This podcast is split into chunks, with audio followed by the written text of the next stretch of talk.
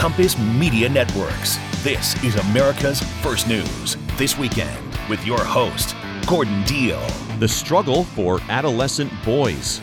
I'm Gordon Deal with Jennifer Kashenka. Thanks for spending part of your weekend with us. Here's what's coming up this hour. Experts say the focus lately on making education more equitable to girls has resulted in less attention paid to boys. We'll examine what's happening. If you're dragging your luggage out of the basement for your first trip in a while this holiday season, we'll have a survival guide. How looking the part can boost your job prospects. Research indicates certain accessories for specific positions are helpful. And why the secret filming of your opponent in sports is so hard to prove. In terms of just the general, hey, people looking for an edge, people sign stealing, hiding in dark places, looking for information, that, that kind of thing has gone on for a long time.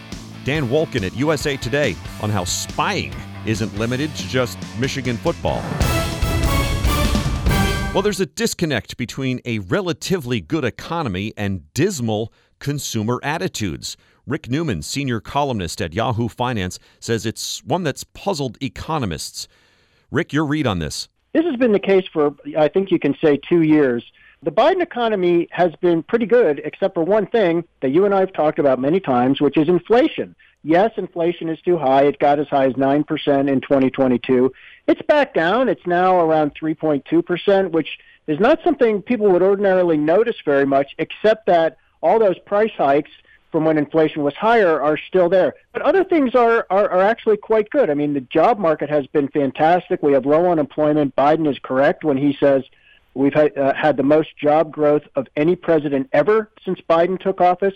And yet, when you look at consumer confidence surveys and other um, uh, measures of um, consumer psychology, people are comp- extremely gloomy. I mean, uh, the Michigan Consumer Confidence Index is at, at levels that are consistent with a recession. They're almost as low as during the financial crash in uh, 2008 and 2009, and we're not even in a recession. I mean, that yeah. was almost a depression, and people feel almost as bad now as they did then.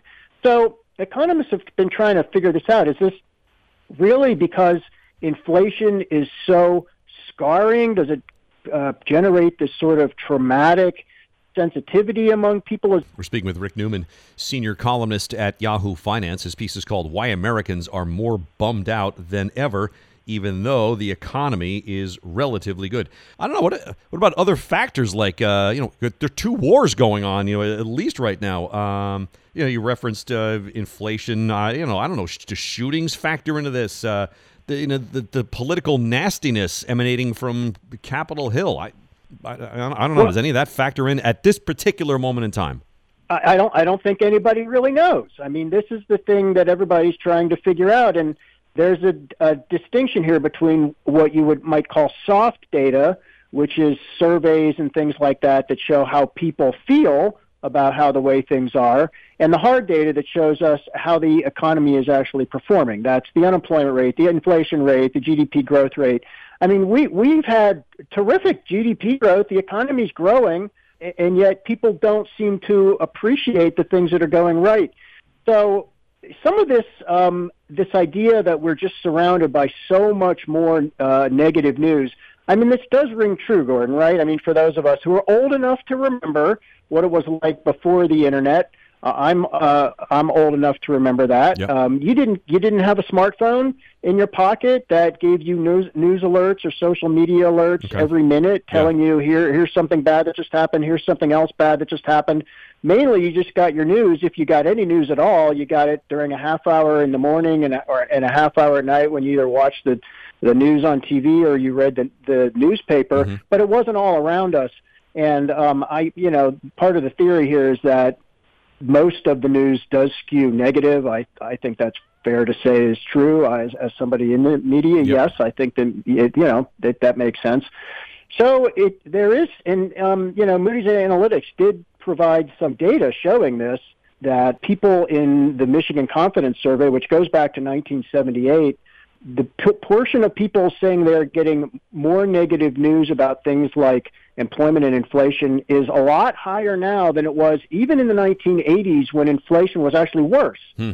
than it was than, wow. it, than it got uh, recently. Inflation was worse in the early 1980s, but fewer people said they were hearing bad news about inflation. So we are surrounded by bad news. It hits us at every angle all day long, and it does seem to be affecting how we feel about things. I feel to a certain extent, uh, injecting my own opinion here, that we're, we're to a certain extent in a phase of our lives where we are still in the learning process of how to digest and filter social media notifications. Uh, I think that's fair to say, but it's not as if social media is going away or digital news is going away. I mean, we're just going to get more of it now. Yeah, we no, have artificial intelligence come on coming online. I mean, I think if this is a phase of uh, of our lives, some of us could live our whole lives in this phase, right? Thanks, Rick. Rick Newman, senior columnist at Yahoo Finance. Hey everyone, it's Gordon Deal here to talk about some of the most fun you can have if you love sports, and that's with Prize Picks. Prize Picks is the largest daily fantasy sports platform in North America. You pick more than or less than on a handful of player projections and watch the winnings roll in. For example, mix and match football and basketball. Maybe your entry is Christian McCaffrey for more than 99 yards rushing and Jayson Tatum for fewer than 8 rebounds. If you know your stuff, you can turn 10 bucks into $250 with just a few taps. My friends and I love it. To get started and have your first deposit matched up to $100, go to prizepicks.com slash deal and use code DEAL. Also, if a player you pick gets injured and leaves the game, Prize Picks is the only daily fantasy sports platform with an injury insurance policy. Your player is rebooted prizepicks.com slash deal and use the code deal that's prizepicks.com slash deal and the code deal again prizepicks.com slash deal and code deal Thanks for spending part of your weekend with us. Middle school has become high stakes. Students who have fallen behind by eighth grade are less likely to succeed in high school and graduate on time. Some families have decided that spending on tutors, skills coaches, and occupational therapists is worth it for better grades, boosted confidence, and self advocacy even if the monthly tab runs into the thousands of dollars. More from Julie Jargon, columnist at the Wall Street Journal. Julie, set this up. Yeah, so I looked at how middle school boys are doing, drawing from my own experience as the mother of a 13 year old boy, and talking to a lot of other parents and educators about what is going on with middle school boys. Why can't they turn in their homework on time? Uh, why are their backpacks a mess? There's a lot going on with middle school boys, and uh, parents are realizing that you know the, the world has become a more competitive place when it comes to college admissions, and there's a lot riding on uh, kids at this age uh, because it is a transitional time in school where grades start to matter, and uh, you know, being being disorganized, lacking focus are all things that can make school much more difficult for boys as they progress into high school and beyond. And so I looked at what parents are doing about this and uh, a lot of parents are kind of panicked and wanting to, to catch their boys up to speed after COVID related learning losses and other issues. And so they're spending a lot of money hiring private tutors and academic coaches and people to help them with executive functioning skills, all that good stuff. Boy, somebody uh, in your story said less attention has been paid to boys lately. How come? Well, there's this thought that a lot of focus has been placed on girls and making sure girls feel that they have all the resources they need to succeed and excel in school, and, and that's been going on for a long time. And now we're at a point where you know females outnumber males on many college campuses, and uh, are ahead of boys, uh, which has been the case for a long time when it comes to reading scores. And uh, there's a feeling that, that boys have been a little bit left behind and that there hasn't been as much attention paid to how they're doing in school and making school kind of friendly to their needs. And uh, part of the reason is a lot of the things that benefited boys in school, like having male teachers, having you know recess, just the opportunity to get up and move around and get their energy out. Those things have dwindled, as well as some of the hands-on vocational type of activities like woodshop that aren't available in a lot of schools anymore. Jeez. We're speaking with Julie Jargon, columnist at the Wall Street Journal. Her piece is called Boys Are Struggling. It can take coaches, tutors, and thousands a month to fix that. Uh, you, touched on in your piece, uh, kind of the roots of boys' problems. What are they? Yeah, so so in addition to some of the things that aren't in schools anymore, um, like like recess or other breaks to get up and move around, and and the lack of male teachers, there's also a lot of technology which has created a distraction for all students. But you know, during COVID, everybody's tech use increased, and it really hasn't died off yet. And then when it comes to school, you know, kids are taking their Chromebooks from class to class, and a lot of kids are looking at YouTube when they're supposed to be paying attention to the teacher. And and for boys who feel like school isn't, you know, giving them what they need, you know, they're expected to sit still and pay attention and be quiet for most of the day, which is hard for you know a lot of kids, but especially younger boys. They get home and they they want to play video games and let off some steam, and that can kind of create this vicious circle where they're you know they're so busy playing video games and getting wrapped up in other things that it makes uh, doing homework and studying for tests feel really slow paced and boring and not as rewarding. Yeah. So what do we do? How do we address this? Yeah, it's a complicated um, and big issue. And uh, topic of, a, of an upcoming column of mine is going to be looking at what some schools are doing about this. Um, you know, and so so for parents, they're they're hiring these experts, parents who can afford to do so, are hiring people to help their boys become more organized, to become more focused, and to help increase their confidence. Because the idea is that if you increase someone's confidence, they feel more motivated. If they feel like they're not doing well in school, it's hard to get the motivation to to do well. Um, so there's that part, and then uh, the next piece is what what can schools do? How can they make uh, things in school more friendly to boys without making it, you know, not friendly to everybody else? Yeah. So that's going to be a, uh, something I'm looking at for another column. Thanks, Julie. Julie Jargon, columnist at the Wall Street Journal. By the way, some educators are tackling the problem with all boys middle schools or boy friendly practices and free tutoring in co ed schools. From security cameras to permanent TV cameras to cameras used for tracking technology, a coach can easily access a stream or video of whatever is happening in his arena with one or two clicks on a laptop. That makes for rampant opportunities to cheat. Here's this weekend's Jennifer Kashenka. Those sports spying scandals have been attached to football, most recently Michigan football. There's actually been a long tradition of spying in college hoops. We get the story from Dan Wolken, columnist at USA Today. Dan, let's recap the football situation first. Was anyone you talked to surprised about what happened at Michigan this year? Yeah, not really. Uh, obviously, the extent to which it was going on was, I think, surprising to a lot of people because nobody had really gone to the lengths of Connor Stalions creating this sort of network of friends and people who were going to stadiums across the country spying on other teams' sidelines. It's just a massive effort, uh, cost, all of those things. You, you typically just wouldn't see people go to that extreme. But in terms of just the general, hey, people looking for an edge, people sign stealing, hiding in dark places looking for information. That that kind of thing has gone on for a long time. Dan, you talk about how difficult this was in football, but your article points out it's a lot easier in college basketball. What has gone on?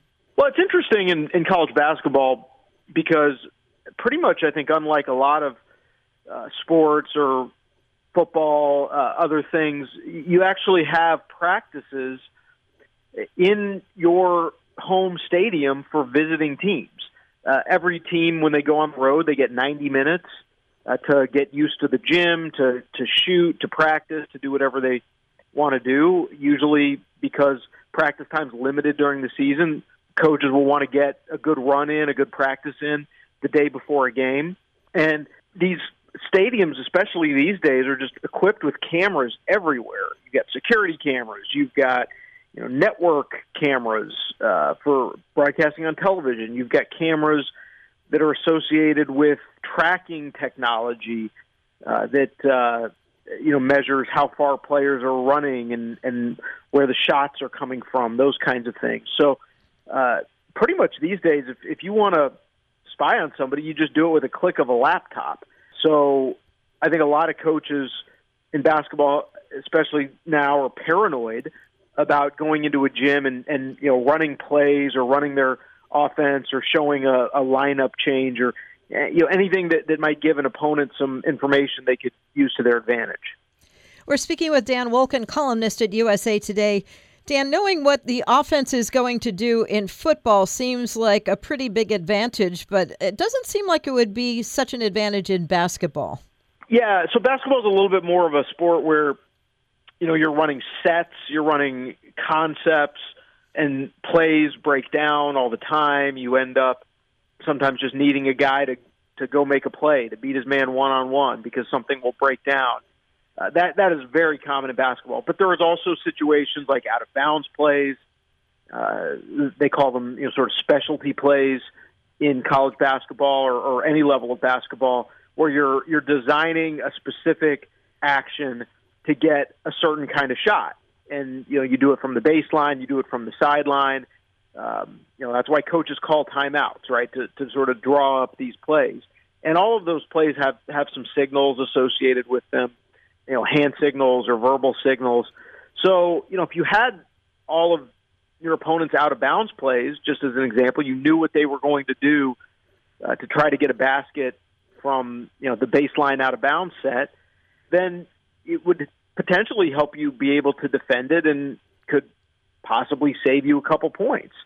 Basketball games are are close, you know, a couple baskets here or there. Maybe you, you steal a win or two that you shouldn't have had. So that's why people are paranoid about it, uh, even though it's certainly not the same kind of advantage you would gain from knowing the signals in football. So, Dan, do we think this has been going on for quite some time in college basketball? Well, yeah. I mean, I've I've talked to coaches who've suspected it. You know, I talked to you know, a guy named Tom Penders who coached for a long time, Texas and uh, Rhode Island, University of Houston. Uh, he said that you know he he had been uh, filmed. His teams had been filmed during practice before, and and uh, that people had admitted it to him after the fact, and so you know he he would go try to run fake plays. That's this weekend's Jennifer Kushenka with USA Today sports columnist Dan Wolken. Coming up next, a survival guide for holiday travelers. Did you know traditional bed sheets harbor as much bacteria as a toilet seat? The germs in your sheets can cause acne, allergies, stuffy noses, and other gross ailments. Fears, though, that you can put to bed with Miracle Made bed sheets. Miracle Made uses silver infused fabrics inspired by NASA that are thermoregulating to keep you at a perfect temperature all night. Miracle Made is self cleaning, self cooling, luxurious, eco friendly bedding designed to protect your skin for more restorative rest. My wife and I love them. Now, my listeners can have a clean night's sleep while saving over 40% and sleep cool all summer and warm all winter. The website, trymiracle.com slash Gordon. Claim your free three-piece towel set and save over 40% at checkout. Miracle Made products are backed with a 30-day money-back guarantee. Again, the website, trymiracle.com slash Gordon. Trymiracle.com slash Gordon to save big. You can sleep cool, comfy, and clean. Miracle Made bedding, NASA inspired for out of this world comfort. Sleep clean with Miracle. Hey, thanks for spending part of your weekend here. Gordon Deal with Jennifer Kushenka coming up this half hour. The latest debate over potatoes. Also, looking the part in a job interview.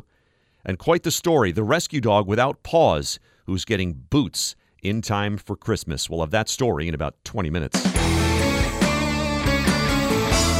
Well, holiday travel season is here, and many people are dusting off their suitcases. For those who haven't traveled in a while, heading to the airport can seem daunting, but a little planning and some know how can help make the trip relatively smooth. Insight from Zach Wichter, who writes the cruising altitude column at USA Today. Zach, what should we know? So, obviously, the, the Thanksgiving sort of demand peak just came and went, uh, and now we're heading into the Christmas and New Year's travel period. Um, and those are typically also really busy. Airports can be really crowded around the holidays. Um, and yeah, I think some of the best things to do when when you're approaching these busy holiday periods are just prepare to be patient. You know, the airports are going to be crowded. Leave yourself extra time when you get there uh, to go through security and that sort of thing. Um, it may be a little late now to sort of plan your holiday travel in terms of booking tickets. If you haven't already, you're probably going to be praying, paying a pretty penny for those. Um, but if you are still in the planning stages, it's a good idea to look at earlier in the day flights because those are typically less likely to be delayed. Um, and to try to travel on some of the more off peak days, you know, give yourself some padding around the holidays so that you uh, have a um, so that you're not basically traveling with the biggest crowds. Okay. Biggest crowds will be when coming up here? Yes, so it's looking like most people are expected to fly out for their holiday trips on December 21st and 22nd and return on the 28th and 29th. So those are going to be your peak travel days. If you can avoid those, you're probably going to experience less crowding in the airports. Hmm. We're speaking with Zach Wichter, travel writer at USA Today. He's written a piece about the best and worst airports to fly and the best days to fly. Um, generally speaking, you're better off at like the smaller regional airports. Uh, yes and no. So there are definitely, in terms of the crowding, those more, smaller regional airports are going to be way easier to navigate. Uh, in my experience, though, the drawback to those is because they have fewer flights and because airlines typically just have a smaller presence at those regional airports. If something does go wrong, if your flight gets canceled, if there's a weather system in your area, it may be harder to get rebooked uh, if you're at a smaller airport. So it's definitely a, a sort of balancing act of do I want to, you know, deal with fewer crowds, um, but possibly run into more issues if something goes wrong, or do I want to put up with crowds uh, and then um, have more flexibility if my flight gets canceled or delayed. So, so I would say that in those situations, it's kind of a matter of personal preference, like a pick your poison situation. Okay. And then, uh, I mean, are we booking weeks out, months out to get the best price? Does that not matter anymore thanks to the internet? How does that work? Yeah, I mean, obviously, uh, airfare pricing is always a little bit of a fungible exercise. Like it, it, it's hard to say for sure. Oh, book you know on the Tuesday, yeah. three weeks before your flight or whatever. But um, experts are basically saying that, uh, especially around the holidays, the sooner you book, the better. Um, you know, airlines know that these are high demand periods. They know that they can charge premium prices around the holidays, and so it's typically good to get out in front of the demand. The sooner you book for the holidays, the more likely you are to get a better deal. If you book too last minute, they'll know that like, oh, this person is probably, you know, pretty desperate to travel and we can charge yeah. them a little bit extra for that. And when it comes to uh, any customer service related issues, check your diva attitude in your check on luggage, right? Yeah, that's right. I mean, you know, everyone in the airport around the holidays is stressed, including the employees. They have a lot of stressed passengers to deal with. And so the nicer you are to them, the nicer you are to your fellow travelers, the smoother the experience is going to be for everyone. Yeah. Don't open the door when the plane's on the tarmac. No, absolutely do not do that. It is a federal crime. Thanks, Zach. Zach Wichter who writes the cruising altitude column at USA Today. The U.S. Dietary Guidelines Advisory Committee has a decision to make. Should potatoes be counted as vegetables? It's a debate we'll be hearing as the Departments of Agriculture and Health and Human Services weigh updates to national diet guidelines for 2025. Potatoes could uproot potatoes from the vegetable bin and toss them in with a broader category of rice, other grains, and carbohydrates. It's a story by Christina Peterson, reporter at the Wall Street Journal. Christina, what's going on? So, in truth, this is a long running debate, and I know many families, especially those with children, debate whether potatoes should count as a vegetable. Hmm. But it has new salience right now because the dietary guidelines are being updated. That happens every five years. And the first step of that is that a scientific advisory panel reviews all the recent research and looks at what needs to be changed. And one of the things that they're looking at now is whether the five food groups, which are fruits, vegetables, grains, dairy, and protein, m- makes sense the way that foods are categorized among those five different groups. And and they are looking at whether people consume carbohydrates that are mostly reflected in the grains category. For example, some people eat rice with dinner, some people eat potatoes, some people eat wheat bread. So they want to make sure that everyone's getting enough of the important nutrients. Okay, so so vegetables I'm sorry, potatoes are going to remain a vegetable but a different kind or they might just find themselves in a new category potatoes. Yeah, we don't really know. Right now, potatoes are considered a starchy vegetable, and the potato industry is very nervous that any kind of potential reclassification of potatoes could align them with grains or other carbohydrates and away from the rest of the vegetable group. And, you know, vegetables are considered very virtuous and they are promoted for healthful eating.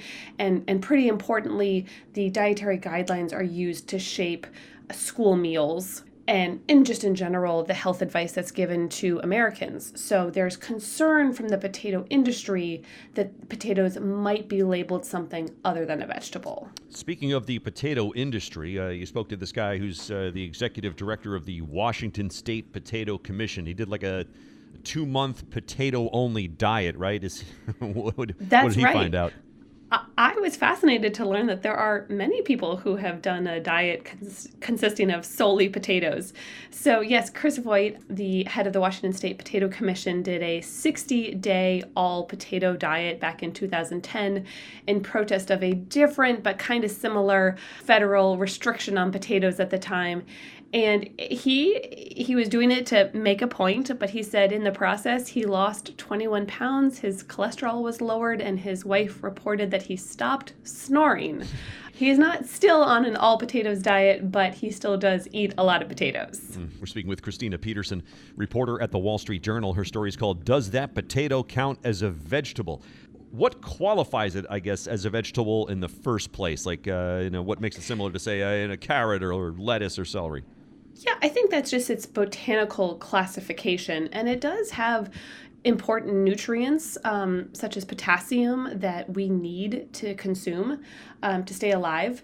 Uh, the nutritionist that I spoke with cautioned that while the potato itself is healthy, a lot does depend on how we eat it, and in America, we eat a lot of potatoes as french fries. Yeah. So that does diminish its health benefits to some extent. What do other countries do with potatoes in terms of how they qualify as a food or in a food category? Yeah, so at least in the UK, potatoes are considered a vegetable, but they don't qualify towards the five a day recommended recommendation of fruit and vegetable ah, servings. Uh, okay. And this came up in kind of a funny way because there was an episode I think actually several of the British cartoon Peppa Pig, in which singing uh, Super Potato urges children to eat their vegetables. And I spoke with a surprising number of parents who felt that potato was not the best qualified vegetable to be urging children to eat their veg- other vegetables for that very reason that it doesn't really count in the UK as part of your five a day. Thanks, Christina. Christina Peterson, reporter at the Wall Street Journal. Dell's holiday event is one of their biggest sales of the year. Shop limited time deals on laptops like the stylish, innovative XPS 13, engineered to do it all on the Intel Evo platform. Plus, save big on ultra sharp monitors and top brand accessories. The perfect time to upgrade any home, business, or gaming setup powered by Intel Core processors. Shop now at Dell.com/deals to take advantage of huge savings and free shipping on everything. That's Dell.com/deals. Hey, glad you could be with us. Think appearances don't matter if you're applying for a job online? New research shows that looking the part is very much part of the equation. More from Anne Marie Chaker, reporter at the Wall Street Journal. Anne Marie, what are we learning? When all things are equal, and they have these freelancers have the same qualifications, the same five star ratings, whatever. Certain little things came into play. Um, resulting from the profile pictures. So for for instance, in like computer software related jobs, um, the research found that when the applicant had glasses on, or when he had a beard, or if there was like a computer screen visible in the background, that applicant had a little bit of an edge in other the other job category that they looked at was uh, more design oriented jobs and it found that when the applicant had a more artsy look or also if it was a female wearing glasses little things like that again all things being equal showed that the applicant had a little bit of an edge. Wow. So i mean profile pictures really matter this is, is not, you can't just take like some clean photo. Everybody's got a clean photo. There needs to be a little more. Right. So profile pictures up they do matter and they are everywhere and it, we had a statistic in the story that, you know, more than half of people now have um, some kind of, you know, business oriented picture of themselves and these things float around on the internet. Yeah. So it did show that, you know, having a professional appearance um, whatever that means for your industry, you know does make a difference. Mm. We're speaking with Anne Marie Chaker, reporter at the Wall Street Journal. Her story is called "Don't Roll Your Eyes: Looking the Part Could Land You That Job." Um, is some of this based on stereotypes? Your professional look in your profile picture.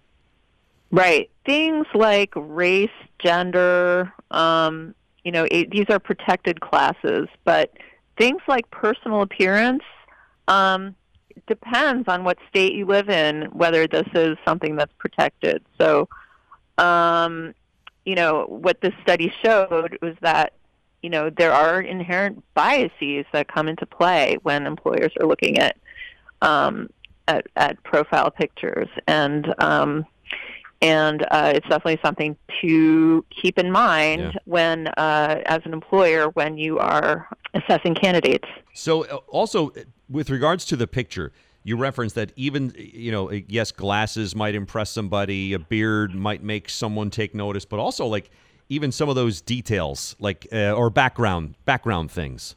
Consultants say that there are like you know certain things that you should do and that you should not do when uh, when considering a profile picture and you know background can be one of them. Um, obviously like you know keep the background pretty neutral um, small touches like a funky lamp or you know a computer or things like that in the background are fine but you know kids celebrities, pets. Probably not the best thing to put okay. in uh, in the background, but yeah, it's all of these details can matter and be the thing that pushes you over the edge. Thanks, Anne Marie. Anne Marie Chaker, reporter at the Wall Street Journal. Well, we'll finish with this. Some cases are so awful that dog rescuer Catherine Lumsden doesn't have the words to express how angry they make her feel. One evening in August, the founder of Catherine's Puppies, a shelter in northeastern Hong Kong, received a call about Chloe, an 18 month old Chihuahua mix and new mother.